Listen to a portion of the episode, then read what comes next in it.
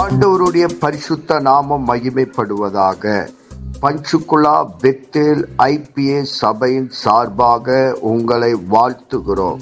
இது தினசரி வேத தியானம். இன்றைய வேத தியானத்தை கேட்டு ஆசீர்வாதங்களை பெற்று கொள்ளுங்கள். கத்தர் உங்களோடு பேசுவாராக. காட் பிளஸ் யூ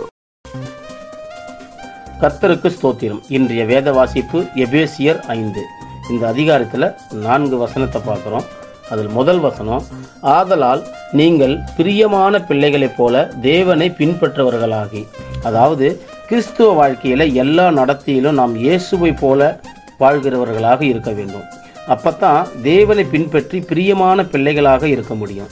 ஏன்னா நமக்காக தம்மையே ஜீவனாக கொடுத்த இயேசுவின் அன்பை பிரதிபலிக்கிறவர்களாக இந்த உலகத்தில் நாம் வாழ வேண்டும். வசனம் ரெண்டு கிறிஸ்து நமக்காக தம்மை தேவனுக்கு சுகந்த வாசனையான காணிக்கையாகவும் பலியாகவும் ஒப்பு கொடுத்து நம்மில் அன்பு கூர்ந்தது போல நீங்களும் அன்பிலே நடந்து கொள்ளுங்கள். இந்த வசனம் இயேசு கிறிஸ்துவின் சிலுவை மரணத்தை குறித்து சொல்கிறது. இயேசுவின் மரணம் ஒரு குற்றவாளியை சிலுவையில் அடிப்பது போல இருந்தாலும் அது ஒரு உன்னதமான செயல் என்று இந்த வசனம் ஞாபகப்படுத்துகிறது.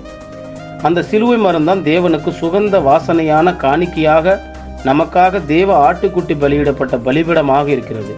இந்த வசனத்தில் பவுல் நமக்கு சொல்வது என்ன என்றால் ஒரு கர்த்தருடைய பிள்ளை பாவத்திலே வாழ்ந்து கொண்டு துக்கப்படாமல் இருக்க முடியாது என்கிறார். அதாவது நாம் ஏதாவது ஒரு பாவமான காரியங்களை செய்துவிட்டு அது நம்ம மனசுக்கு வேதனை கொடுக்காமல் இருந்தால் நாம் கர்த்தருடைய பிள்ளை இல்லை. உண்மையிலே நாம் ஒரு தவறு செய்தோமானால் அதை உணர்ந்து கர்த்தரிடத்தில் மன்னிப்பு கேட்க வேண்டும். ஏனென்றால் நாம் பிதாவின் பிள்ளைகளாக இருக்கிறோம். அடுத்து யாரை குறித்தாவது தப்பாக பேசியிருந்தாலும் தேவனிடத்தில் மன்னிப்பு கேட்கிறவர்களாக இருக்க வேண்டும். நம்முடைய சந்தோஷங்களையும் துக்கங்களையும் ஒரு நண்பர்கிட்ட பகிர்ந்து கொள்வது போல கர்த்தர்கிட்ட பகிர்ந்து கொள்ள வேண்டும். நம்ம பிரச்சனையை குறித்து நம்ம வாஞ்சியை குறித்து நமக்கு விருப்பம் இல்லாத காரியம் நம்ம சோதனை குறித்து நம்ம மனசில் உள்ள புண்களை குறித்து நமக்குள் இருக்கும் வேறுபாடான எண்ணம் நம்முடைய சுயநலமான எண்ணம் நம்முடைய பெருமை நம்முடைய தவறான சிந்தனை நம்முடைய பேராசை இப்படியே நம்மிடம் கொட்டி கிடைக்கிற பலவீனமான எல்லாத்தையும் அவரிடம் சொல்லும்போது அவர் அதிலிருந்து விடுவிக்கிறவராய் இருக்கிறார். ஒரு கர்த்தருடைய பிள்ளை தன் பாவத்தை அறிக்கை செய்த பிறகு தொடர்ந்து அந்த பாவத்திலே வாழ்ந்து கொண்டிருக்க முடியாது. அதிலிருந்து விடுபட தேவனிடம் அறிக்கையிட வேண்டும். வசனம் மூன்று நான்கு மேலும் பரிசுத்தவான்களுக்கு ஏற்றபடி வேசித்தனமும் மற்றெந்த அசுத்தமும் பொருளாசியும் ஆகிய இவைகளின் பேர் முதலாய் உங்களுக்குள்ளே சொல்லப்படவும் கூடாது. அப்படியே வம்பும் புத்தியினமான பேச்சும் பரியாசமும் தகாதவைகள் ஸ்தோத்திரம் செய்தலே தகும். மற்றெந்த அசுத்தம் என்பது எல்லா ஒழுக்கக்கேட்டையும் சொல்கிறது. பொருளாசை கூட ஒரு பாவம்தான். ஒருத்தன் வாங்கின பொருளை அதே போல நாமும் வாங்க நினைப்பது கூட பொருளாசை தான் பொருளாசை என்பது அதிலே பண ஆசையும் அடங்கியிருக்கிறது. நாலாவது வசனத்துல வம்பும் புத்தியினமான பேச்சும் அதாவது ஒரு சிலர் தான் தான் செய்யும் பாவங்களை குறித்து கூட பெருமை பேசிக் கொள்வார்கள். பரியாசமும் தகாதவைகள் அப்படின்னா ஒழுக்கக்கேடான காரியங்களை குறித்து பேசுவது. கடைசியா சொல்றார் பாருங்க ஸ்தோத்திரம் செய்தலே தகும் என்கிறார்.